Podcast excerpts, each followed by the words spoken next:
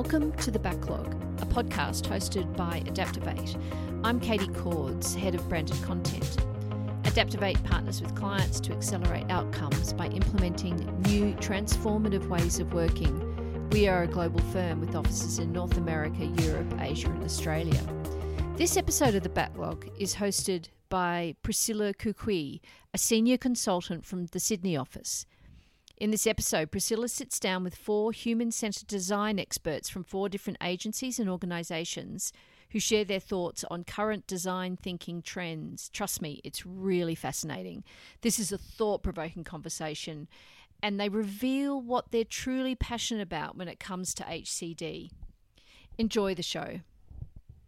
Welcome to the backlog a podcast hosted by Adaptovate, and I'm Priscilla Koukoui. I'm super happy to uh, have you uh, with us today. Uh, thank you for joining us. Thank you for having us.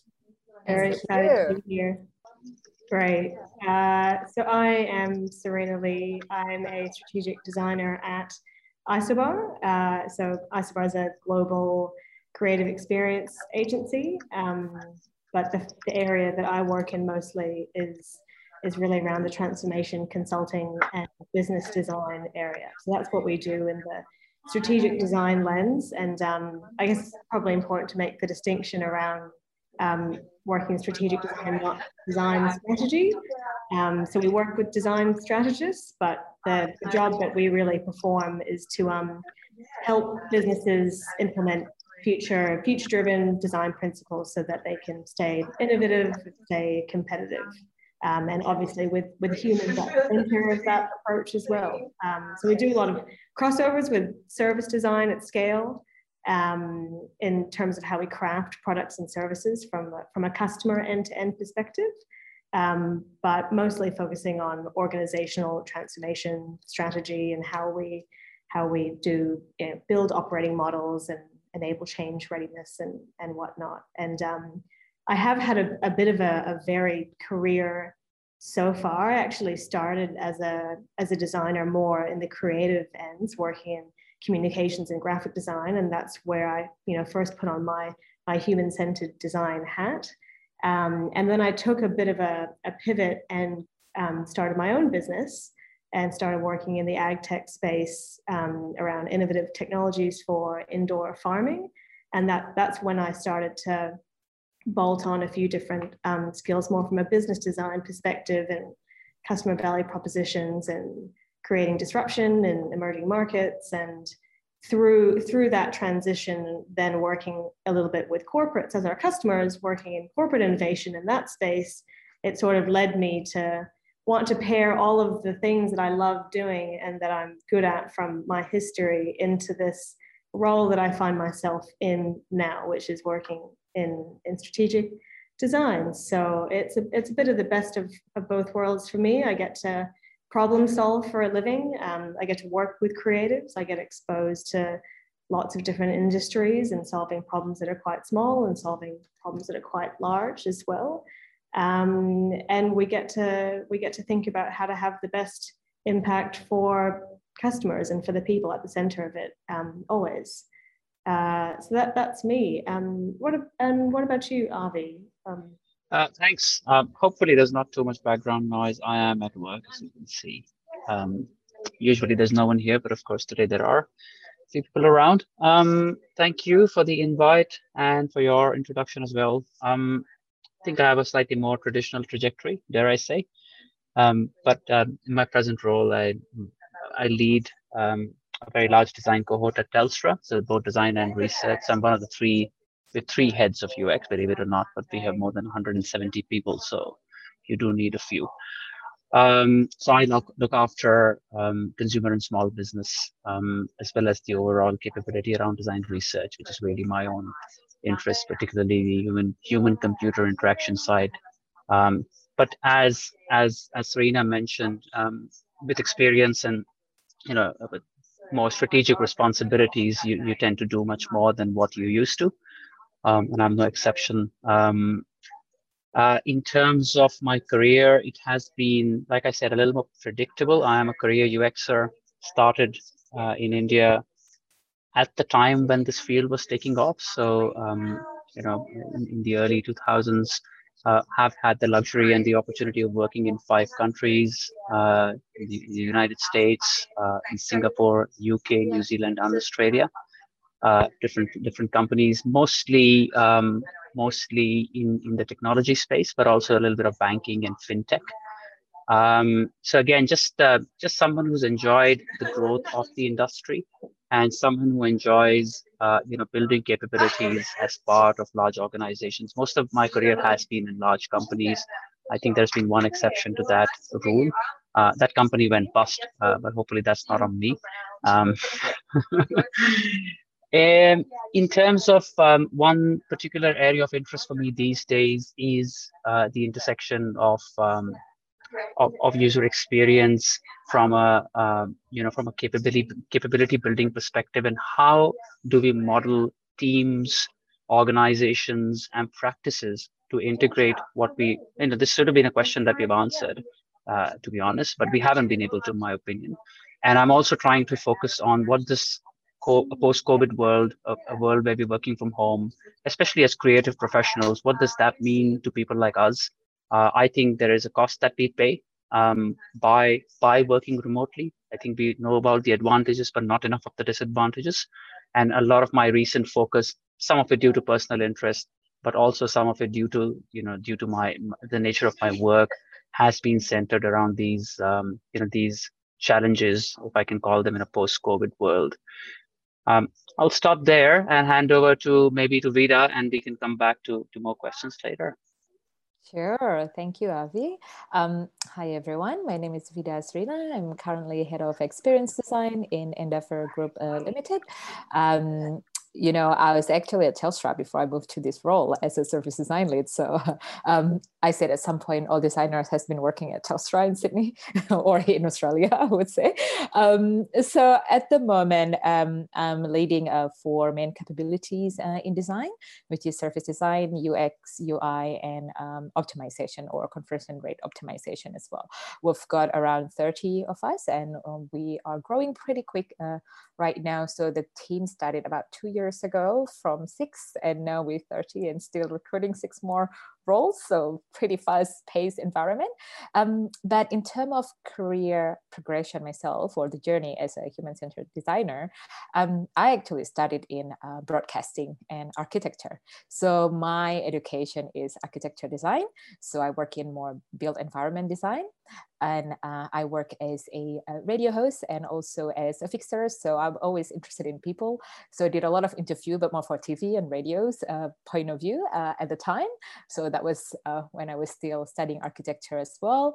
And then in when I did my uh, last degree in architecture, I actually start to branch out into entrepreneurship. So that's what gave me exposure to a different way of practicing design. And that makes me really interested in service design or um, you know like a, what you call placemaking and stuff like that exploring a little bit more beyond traditional architecture so then i start to join um, consultancy uh, firms so where uh, we work with um, corporate innovation. So I did a lot of uh, uh, lean startup and then also teaching kind of like a corporate on how to implement services, service design to learn from uh, startup world and implement that into big organization and stuff like that. Did that for about five years. And then I moved to, um, as a service designer, more focusing on service design into the client side. As you probably, a lot of people could relate, you work in the agency side and you didn't get a full visibility. Then you want to go into the client side to get a little bit more. And that's when led uh, landing me now in the uh, design lead position. So that's me. Um, also, I just add a little bit as well that related to the next topic. My passion is actually social impact and um, community and youth uh, empowerment or engagement, you like to say, because I did have my own startup as well before, where I set up a company called uh, Copy Culture, where we bring um, Australian student, um, both business school and design school, to go to Indonesia, where I'm from, to work with the local entrepreneurs over there and the local student to utilize services, uh, design thinking and lean startup and how to create new business ideas for uh, the community, basically. So that's me. And I guess it goes to you, Bronwyn. Hi, everyone. So my name is Bronwyn van der and I lead Fjord here in Australia and across uh, the Asia Pacific. Um, I started my career uh, back in London in uh, sort of the late 1990, early 2000, and I got my very first job back then um, at the BBC. And I was back in the day when you did everything. You were a producer, you were writing the content, you were doing the dev, you were doing the design. Basically, you just did everything. And my very first job was actually designing the website for Radio 2, BBC Radio 2, which is like the biggest radio website in, in Australia. And I remember working, I was so proud to be able to say that I was a web designer. I was really super proud. And I worked my ass off on this first, um, this first web design project. I worked like nights and days, weekends. And um, I remember when it eventually launched, I, I was super thrilled and I went to a party that Saturday night and I told someone, um, they asked me what I did, and I said, Oh, I'm a web designer. And I said, Oh, amazing. What have you done? And I was like, Well, I've just launched the Radio 2 website. And he's like, oh, amazing, show me. And so we went into his, um, his study and switched on his computer and we um, dialed up the modem, you know, with all brrrs and because it was a very long time ago. And I typed in the URL and pressed send, uh, pressed enter. And then we waited and we waited and we waited. And after about five minutes, about a third of the page had downloaded and I was just mortified. I was so, so embarrassed. And um, I had basically never tested the website outside of our offices. I'd never tested it in context. I'd never sent, tested it on a dial up modem. And I had to go back on the Monday in absolute, you know, with my head hanging in shame and redesign the whole thing. Um, and that for me was when I basically was converted to human centered design, of to you know really understanding the context in which people use and experience the technology, their home environment. Um, and that was really back in the early 2000s. And it was just around the time, it was just before the big dot com sort of boom and bust. And that was when everyone discovered this thing called human centered design. Um, so uh, I then worked at the BBC for about 10 years. And uh, it was eventually the head of design, one of the four heads of design, also a very big team like you, Avi. It was a team of about 120 designers. Um, and one of the things that I did there was the global experience language GEL, which was one of the sort of probably one of the first um, design systems um, created. And it was a passion project that took about four years. And I worked uh, worked on that along with all sorts of other things, BBC iPlayer and a, a whole bunch of other big BBC kind of components of that website.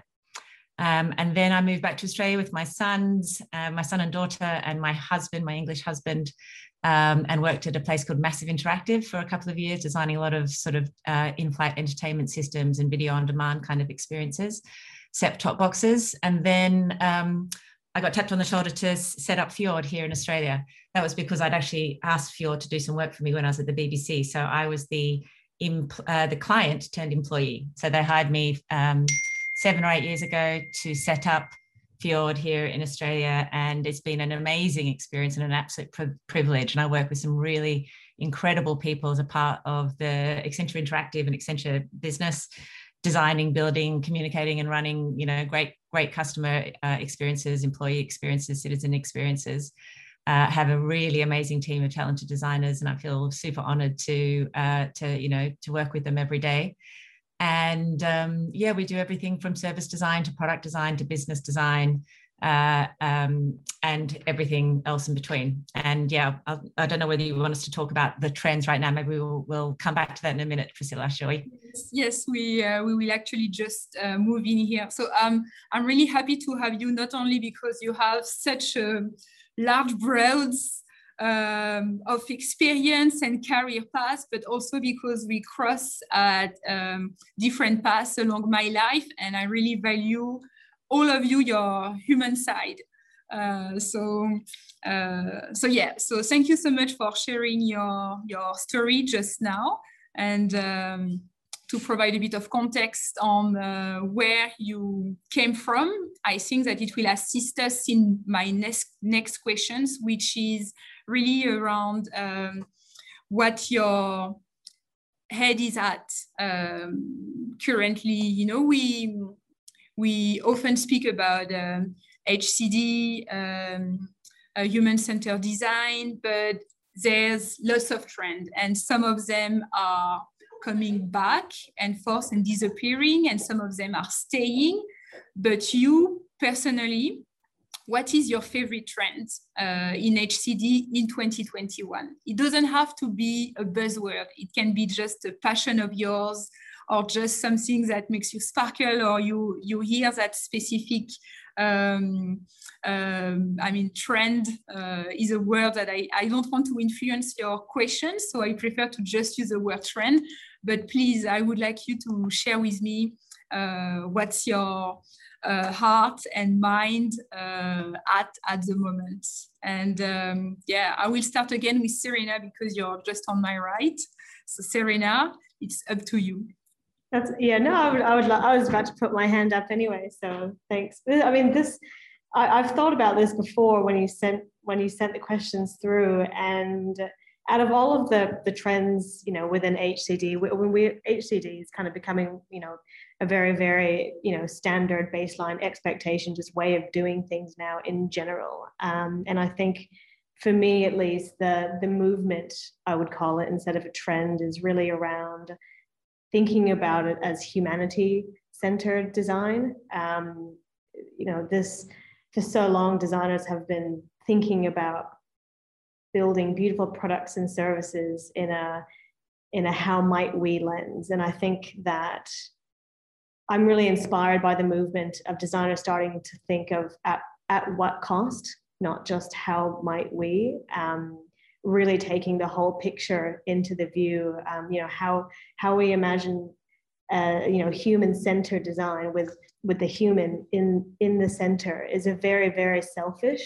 and kind of egotistical view of the world because it's not just about us and i think that we're at a very interesting shift now. I mean we always have been but especially now particularly um, from a from a social impact and from an environmental impact. I know that's one of your big passion areas, Vida, as well, um, of just how can we design really, really positive things, products, services, businesses that that leave leave a positive impact on this world, and actually consider the broader costs of, you know, that that triple bottom line, you know, the social and environmental. Um, and I think that we're starting to see some of that rigor and some of those frameworks being built into the way designers approach their work and the way that they um, solve problems, the way that they see the world, and the way that they measure their impact. Um, and so I'm I'm really excited by what we're seeing in the space. Um, there's many many great examples of just great designs that aren't just thinking about um, humans at the center. They're taking into consideration humanity as a whole. Um, so that's one of my big, big passion areas and how I always kind of anchor myself in my own practice. Um, and yeah, keen keen to hear what what you think about that, Vida as well. I mean, yeah, working from a social impact perspective and working in service design as well. Um, sure. well, whether or not you call it that or you just do it with your eyes closed while you're sleeping, it sounds like. I wish. so I'll I'll jump on that as well. So um actually yeah um humanity I mean um, humanity centered design have always been my passion, especially with um uh, post traumatic um uh, topic, whether it's uh, before I started to move more into the strategic design or service design lens. I was um, very curious about post-traumatic architecture, but other area that also I'm really interested in at the moment and really happy to see uh, it's been discussed more is uh, circular design or attached to a circular economy, which is related to what you're saying as well, how uh, now we're not only design linear, but how we design actually that is to be a recycle or upcycle or uh, thinking about the wastage as well, or the life cycle of a product, not only until it goes to the graveyard or we put so much waste into our uh, landfill. So I think more and more organization also, and industry has adopted that, which is very uh, exciting to see and really, really space that um, being um, tapped into by a lot of uh, big organization, especially fashion. I see quite common. I recently just actually saw a, um, without trying, is it okay to put a brand? So I just put like one big brand out there, just put um, a, a job title actually for circular um, designs for surface design. It's a fashion industry, so which is like very exciting. And you know, I mean, I'm just gonna put a brand. Nike have its own circular design uh, lab where they really look into from selecting material to all the way recycling packaging. I think it's yeah, it's it's really fascinating. And um, as a designers, I'm really happy to see this keep happening. And um, I think we could create more impact as well for our society or environment and and money wise as well it's so much beneficial when you can um, implement this circular design. So yeah so that's that's me. It's been really interesting. If I can just jump in, if you don't mind, Priscilla, I think it's been really interesting to see over over COVID and even you know maybe a little bit beyond that, before that, the rise of um, or the direct to consumer brands that are having a lot of success that have sustainability or circular economy at the core like Who Gives a Crap, uh, the toilet paper brand, and like Zero Co, and all of these different businesses. I mean, I get hit up with Instagram ads all the time um, of these different direct-to-consumer brands that um, that are really taking this seriously, and and they're you know I think they're doing really really well from everything that I hear from the sort of industry conversations that I have, you know, that's really tapping into consumer demand as well for, for these kind of products and services.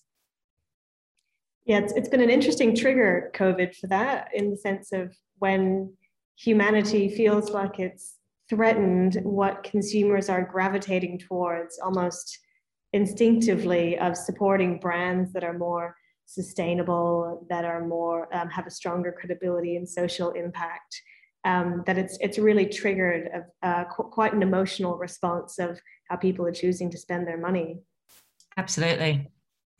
I think Telstra has um, I was just going to, um, I, will talk about a different trend. Um, Telstra, uh, is one of the largest operations in the country, has also, um, has also, it's a kind of leading the way of in, in companies of its size, committed to, you know, many things that are really hard to do for a company of our size. Uh, don't quote me on this and, and refer to the official website, but um, carbon neutral by 2025.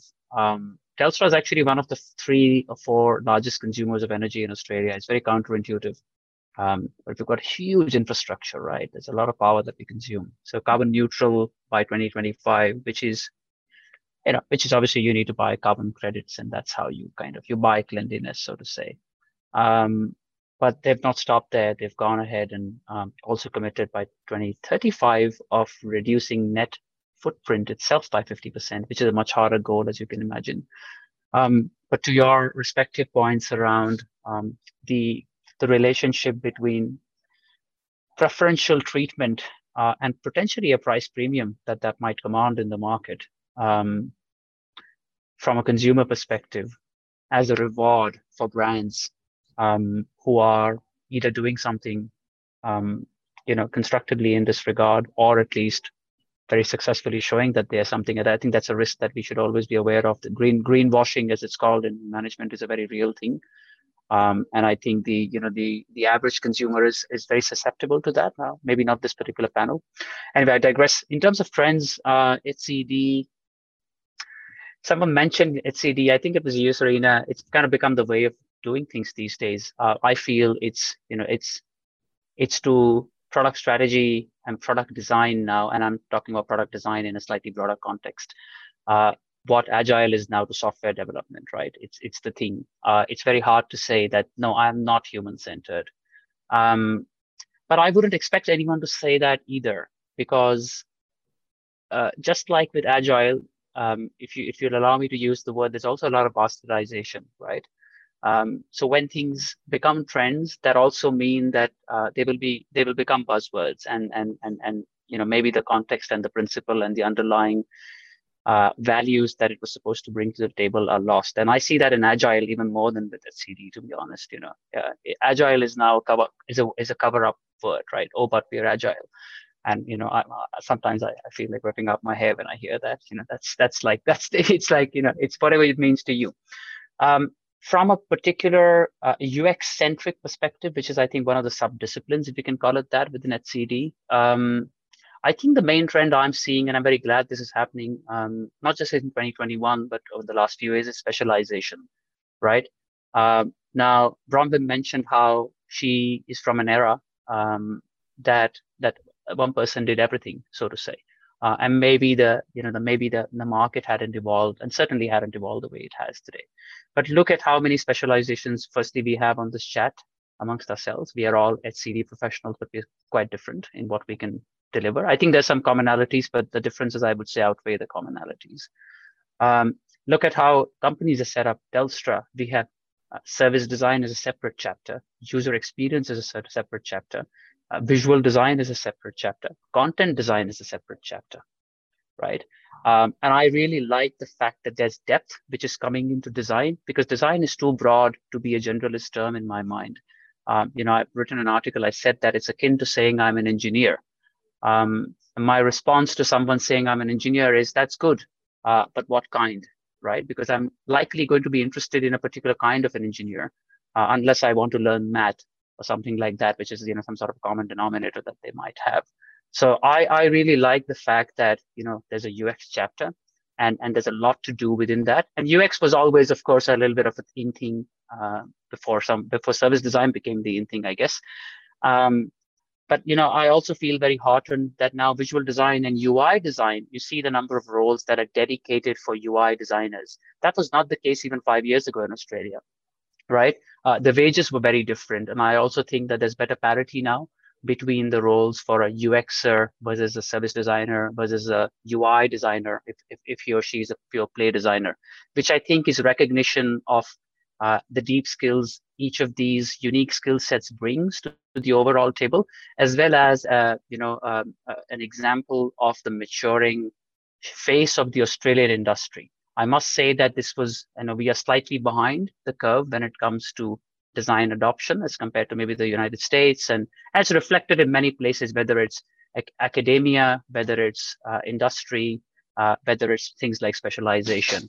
Um, so that, that I think is the main trend that I see. I think it's not necessarily a pre or post COVID thing. Certainly in the last four or five years, it's happening. And, and I think it's a welcome trend as far as I'm concerned because, because it recognizes that there is a, fair bit of depth in each of these specializations that you can, if you want, uh, build a career in.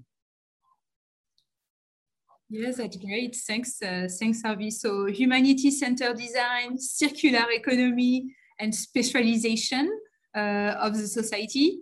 Uh, Bronwyn, uh, what is your favorite trend for 2021?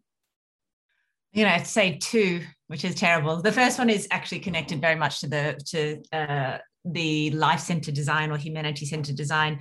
I think this the sort of um, the move towards purpose um, in everything that people do. You know, that desire to for for people for like designers to work in purpose-related work and and to do that kind of thing, but the, for consumers to spend their money that way, but also for businesses and brands. And and we talk a lot about unifying brand promise and customer experience. You know, quite often there's a big gap between what people, businesses say that they do and what they actually do. And they tend to spend a lot more money on talking about what they do and a lot less money on actually fixing the actual experience. And so we, uh, you know, we're lucky with Fjord to work very closely with the Monkeys, um, and uh, they are part of the, the Accenture Interactive family. And you know, they're all about they're an advertising and comms agency, but they're very much about brand and brand strategy. And you know, we are spending a lot of time working very closely with them to try and really knit together these two things to really kind of make sure that when you make those promises, we can help to keep those promises. And a lot of the work that we're doing with brands is trying to find work with them to find a purpose that really connects to something more meaningful than like uh, you know shareholder value or profits or financial metrics alone. You know, to really uh, to Serena's point, you know, find these other um, other ways to define success. So, for example, working with a bank whose purpose is around financial well-being, um, how can we really make that real? How can we make that real and not just sort of vaporware or something that sits, you know, in a corporate website? How can we make that real in the experience um, through through touch points or for an insurance company whose purpose is all around help? How can we make that really real? So we're doing a lot of work to really try and connect those two things. Um, and then the other thing that we're doing just down the other end of the spectrum is around a lot more um, data led design.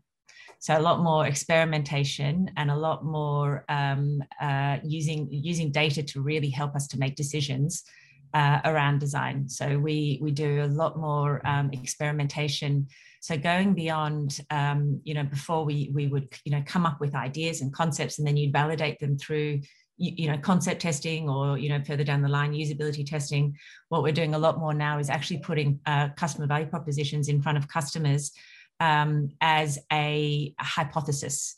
And so we'll create an offer and we'll put it in social media or we'll, we'll create a fake website and we'll send people to them and we'll say, oh, when this product arrives, you know, we'll, we'll let you know, but give us your email address and we'll let you know when it arrives. And it's just a really great way of very early on getting data around how much customer traction you're going to get around a value proposition mm-hmm. and therefore being able to move forward with confidence and then using that space, same experimentation mindset all the way through that sort of product development um, uh, um, sort of life cycle. So, so we're doing a lot of those projects at the moment. We're doing a lot of experimentation, um, and we're also using a lot of behavioral economics as well as a tool set to help uh, nudge people, you know, to help you know provide people with more motivation to sort of go through a path and removing all of those blockers through that path using what we know around you know how people make decisions and how rational they are you know avoiding dark patterns and you know doing things that are that are you know not in the customer's best best interest but certainly also using you know we do a lot of work with government agencies for example you know you, you know trying to create behavior change um, for example like some of the covid stuff you know trying to you know get people to book covid uh, appointments. And so that behavioral economics understanding is i think you know a, a really interesting frontier. Same, same social impact same circular economy knowing how to move people in the right direction to get to outcomes as long as we're doing it, you know, with the planet in mind and not just a profit in mind, I think then, you know, it's a really interesting trend as well. It's really interesting you mentioned about the data led and experimentation because at the moment in our um, team, we're also doing um, kind of like similar thing, similar thing. That's why we're pairing the CRO part very closely with the UX and UI. So even when we test our new uh, branding, for example, even the icon sets, we we go with the um, A/B testing straight away and targeted that. So then we know whatever we're going to put in our design system that's actually already being tested so yeah. um, i think yeah it's really exciting to see more and more that design no doesn't see it it's not being seen as fluffy anymore because well it's never been fluffy but people conception or mis uh, understanding or perception of design is like fluffy there but actually it's very scientific we're always testing everything but now i think it get that understanding uh, a little bit more by the uh, the wider public. Yeah.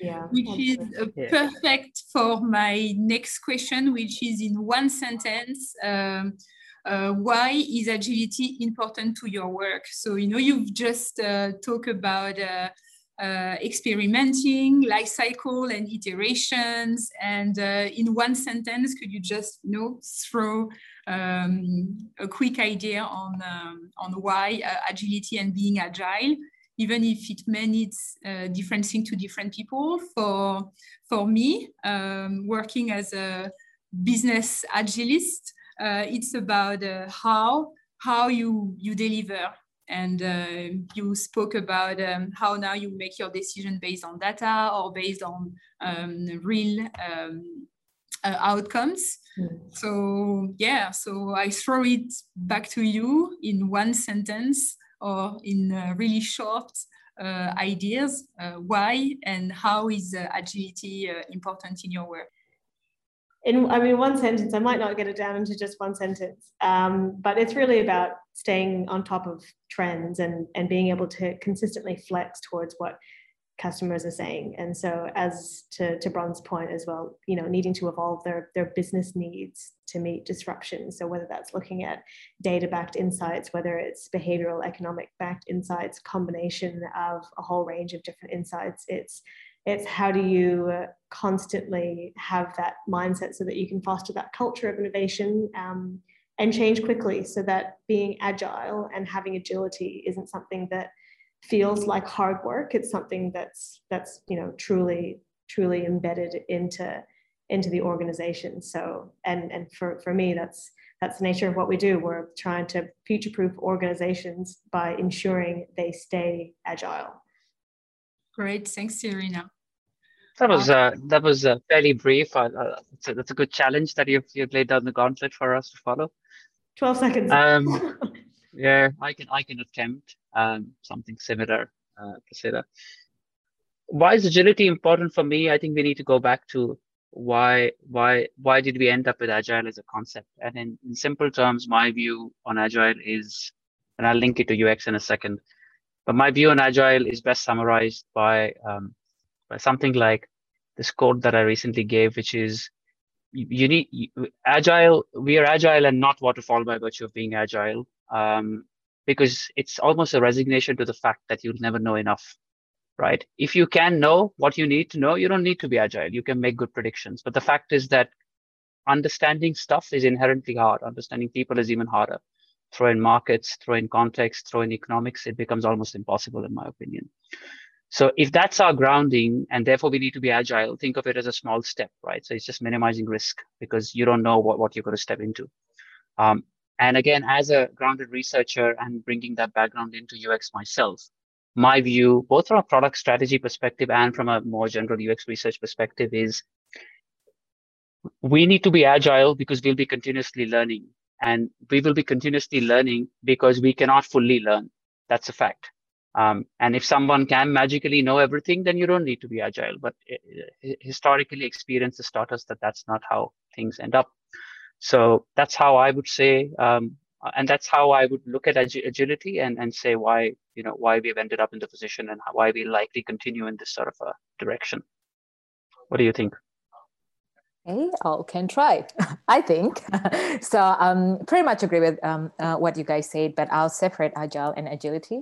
I see as agility as a DNA of human-centered design because even uh, from the the essence of it, you need to have agility to be a human-centered design practitioner because you don't decide what's gonna uh, happen because you have to test you have to find out you everything is hypothesis everything is scientific anyway so agility is the only way to do that because if you fixate it then you can't achieve it. So that's why agility is really important. So you could uh, take your tools change your timeline whatever but um, it's not a fixed um, things. So when it comes to design approach yeah we have principle and method that we do but at the end of the day uh, our problem probably dictated our finding probably dictated. So that's why agility is important for me, it's important. Uh, I think if we look at our current context, we have seen over the pandemic an enormous amount of behavior change.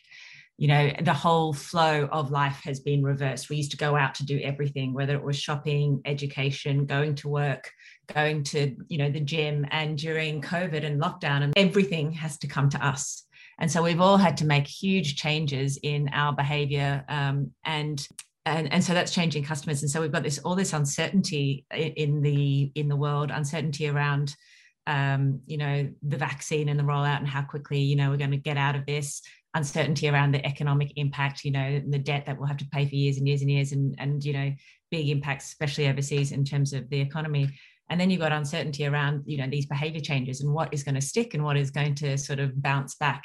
So for organizations trying to have a sort of a clear strategy in all of this uncertainty is, is really difficult. And the pace of behavior change and the, the, the rising tide of customer expectations is so enormous that if you're just not agile, if you can't, you know, shape shift your whole organization with all of these changes that are happening in the market and with customers, then you know you will uh, be irrelevant and you will not survive. So I think you know it's just absolutely critical to, to, to Serena's point. Uh, it's absolutely critical to to be able to deliver to customers' expectations and changing needs to have that agility as an inherent organizational capability. Yeah. Well, it's actually it's a it's a DNA almost. It's not a capability. It has to be. Yeah. Yes. Yeah. You've just made me think of a, a really nice example, if, if you don't mind me by sharing. And just, I, I love this example of just staying agile and you know pure agility in its form. Um, if I don't know if anyone's heard of Amazon's uh, Build It program, it's this i think that they launched it a couple of months ago. Um, i was just reading an article about it recently but it's it's this great idea where they effectively they present customers all amazon customers with some of their favorite product concepts that i guess they come up with in some kind of ideas lab. And then the customers tell them which ones they want to they want to see built through pre-ordering them. And then the people who pre-order them are the first ones to get it. And so they effectively end up funding the build of this product and so it's it's entirely human centered but it also de-risks the business as well. And so they end up being able to be much more daring and they can try new things. Um, like I think the most recent one was a, a cuckoo clock post-it note something. Um, but they can try all these really interesting things, knowing that they've ticked the desirability in the desirability, feasibility, viability bucket, and they've got that. And they've got the money to back it from their biggest fans. They get to learn so much about them, what people want. And if they don't end up getting the desirability for the product, they just give the money back. And then so they've created this really, really fun, low risk, kind of high reward system where they get to really understand the behavioral economics of their customers. It's data driven, uh, it de risks the business, um, and they get to build exceptional customer relationships out of it. And they seem to be quite pioneering in the products that they can spit out. And it's just this great example of human centered agile um, and so i just i just thought it'd be it'd be great to share that one because it really it really ties in a lot of you know what we're seeing and the only thing that it doesn't tie in is humanity centered design because they're probably going to be building a lot of crap but people want crap sometimes. Um, you know they're, they're not building uh, solutions to save the world yet.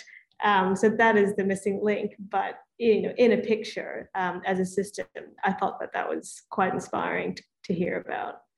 Yes thank you for this example uh, serena. It's definitely um, what um, what it is. Um, we actually our companies uh, and i think that we you know we all work for corporates need to adapt and innovate i work for a company called adaptovate which is actually adapt and innovate and uh, we actually use, you know, like um, agility as a mindset.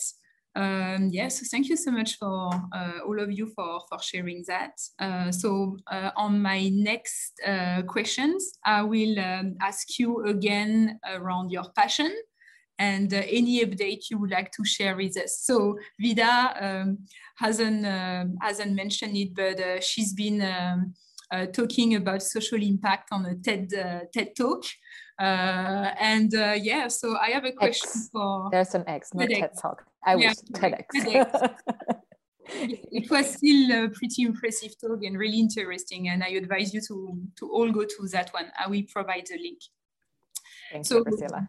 Do you have a passion or would you like to update us uh, or do you have any update you would like to share with us? Uh, any conference you will participate soon or uh, any conference uh, you will attend uh, and you're par- particularly attached to or would you like to share how to stay in touch with you? Um, I'm, I'm, I mean, I think I've sort of talked about my passions. I've, you know, successfully been able to, to weave it through the last 15 minutes. So I don't really think I need to address that too much. Um, conferences coming up. Uh, I'd love to go to Strategy Fest, which is a virtual conference. It's being held on 15th of June, I believe. It's a global conference, and luckily it uh, aligns to the um, the Sydney time zone. So I'm very happy about that. Um, but that's that's one of my that's one of my passions, and I'll be there as an attendee. Um, so you know, might might see you on a screen, might not. Um, but for anyone who wants to stay in touch to learn more about strategic design, um, Isobar in general, LinkedIn is probably the best place to, to hit me up. It's generally where I'm most responsive. Perfect, thanks. Are we next? Um, yeah, well, we can make it easy by saying LinkedIn for me as well. Um, start in reverse gear, easiest to find me there. Um, I also write quite a bit, so um, if you look me up on Medium or UX Collective, you'll see stuff there if you're interested. In terms of conferences, I don't think there have been much, and I, I feel that I really missed the the actual physical conferences. I, I did attend, uh, I did attend and speak at UX India uh, last, well, it's last year now, isn't it?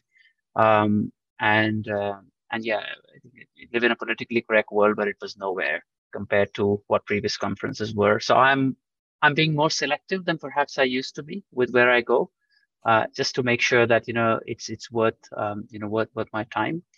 Um, but of course, you know there are there are bright spots in in in so many uh, a- any conference or just like any book you're going to read. It, it, there's going to be some stuff that's either you know or is not very interesting for you, and then there will be other stuff that that you know is, is gold. So I think that's really up to the individual to to glean for that sort of stuff, and, and you need to be an active listener or contributor to be able to do that. Um, my personal area of ongoing interest, which I'm very reluctant to cede, even though my work almost requires me to do none of it, um, is human computer interaction. Um, I'm, I'm, I'm in touch on the academic side. I'm a member of CHI, which is the, you know, the ACM body for um, human computer interaction. Um, so there is the CHI annual conference um, on human factors and interaction, as well as the mobile specific one now called MobileHCI, again being done remotely at the moment. Um, I'd love for more people to to bother attending them because uh, 90% of people in those conferences are obviously from the academic world. But I can tell you that uh, it's a lot of fun if you are interested in, in you know, um, in slightly more detailed understanding of, um, you know, of, of, of especially slightly more rigorous way of testing and then presenting data and, and, and you know, managing to get published in a journal and stuff like that, even though it might not be pertinent to your day job. So that would be my um, my call as well as a almost a mini request to to anyone listening. Great, thanks, uh, Avi, for sharing. So, just for you to know, a few years back, um, I've, I've done a certification in um, UX design, and Avi was my instructor, and he's been just amazing. So, I'm really happy to uh, to cross paths again and uh, to see where you're going. And I'm also really interested in uh, uh, human uh, and machine interaction. Absolutely yeah. let's talk more about that offline and, and very yeah. happy to see you as well again. Yes, yes, thanks. So Vida and Bronwyn, which one of you would like to share uh, first your... Sure. Uh, since you call my name first, I'll just go probably. Um, so an update, uh, probably area that I want to, I'm still interested in uh, obviously circular economy and circular design, but my passion has always lies in social impact. So anything that related social impact, even the conversation with a lot of designers in there, whether it's youth engagement, I'm always looking for that and happy to attend that. And also the next conference that I would like to attend is actually from this uh, design leadership forum of um, InVision in so Asia Pacific one. They're talking about design maturity. So I'll attend that as a uh, participants as well. So uh, keen to hear uh, from all these uh, design executives about uh, how the design maturity happening in the Asia Pacific. That's probably the closest one uh, to me now. I think so. I haven't seen anything else yet. So yeah, and thanks for um, having us, Priscilla. Thanks. Bronwyn? In terms of conferences, I'm actually presenting at a, um, a, a keynote and a master CX masterclass next week uh, for UITP, which is all about sort of customer experience in public transport.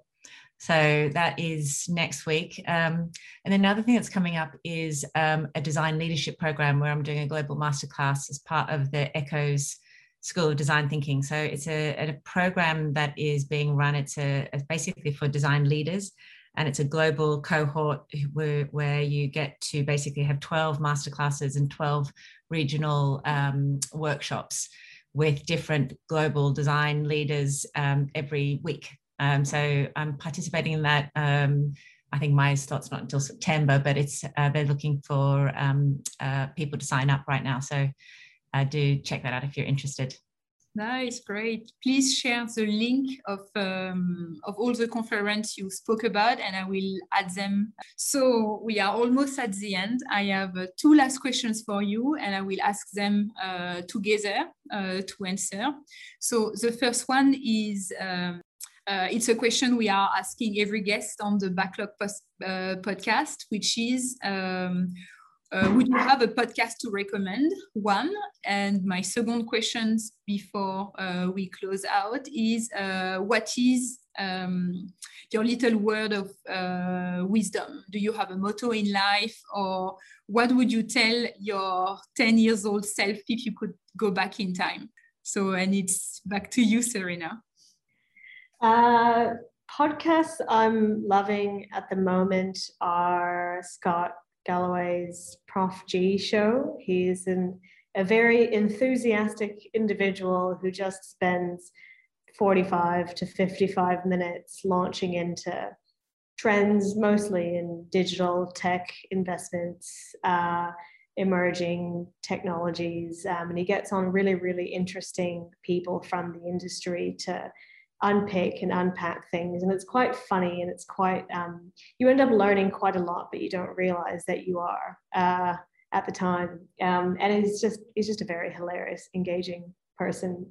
Um, so I would recommend that. And Business Breakdown is a new one that I've just recently found. It's not, not that popular. It doesn't have that many views, but it's a it's a good little nugget. So it's very good. They spend every episode um, deep diving into very very successful businesses, sort of best in categories. So they'll look at Netflix, Shopify, Wix, Amazon, Ethereum, and they'll they'll go through and they'll very very rigorously unpack their business models their customer journey maps you know what forms their economic moat and they normally get investors from uh, those businesses on the podcast to talk about why they're so strong and what their value proposition is and what makes them such such great um, organizations and, and teams. So that that's a really good one if you just want to nerd out on business models. Um, and one of uh, the, the kind of word of word or more, it's more phrase of, of wisdom that's really stuck with me uh, throughout that someone told me when I was in a um, startup accelerator program for my first business. Oh, it's my second business. And we were talking about prototyping and we were just so close, so closely wedded to the thing that we were building. And uh, the, the the word of wisdom was, you know, Serena, if if you're not completely embarrassed by your first launch, then you launch too late and the ship's gone.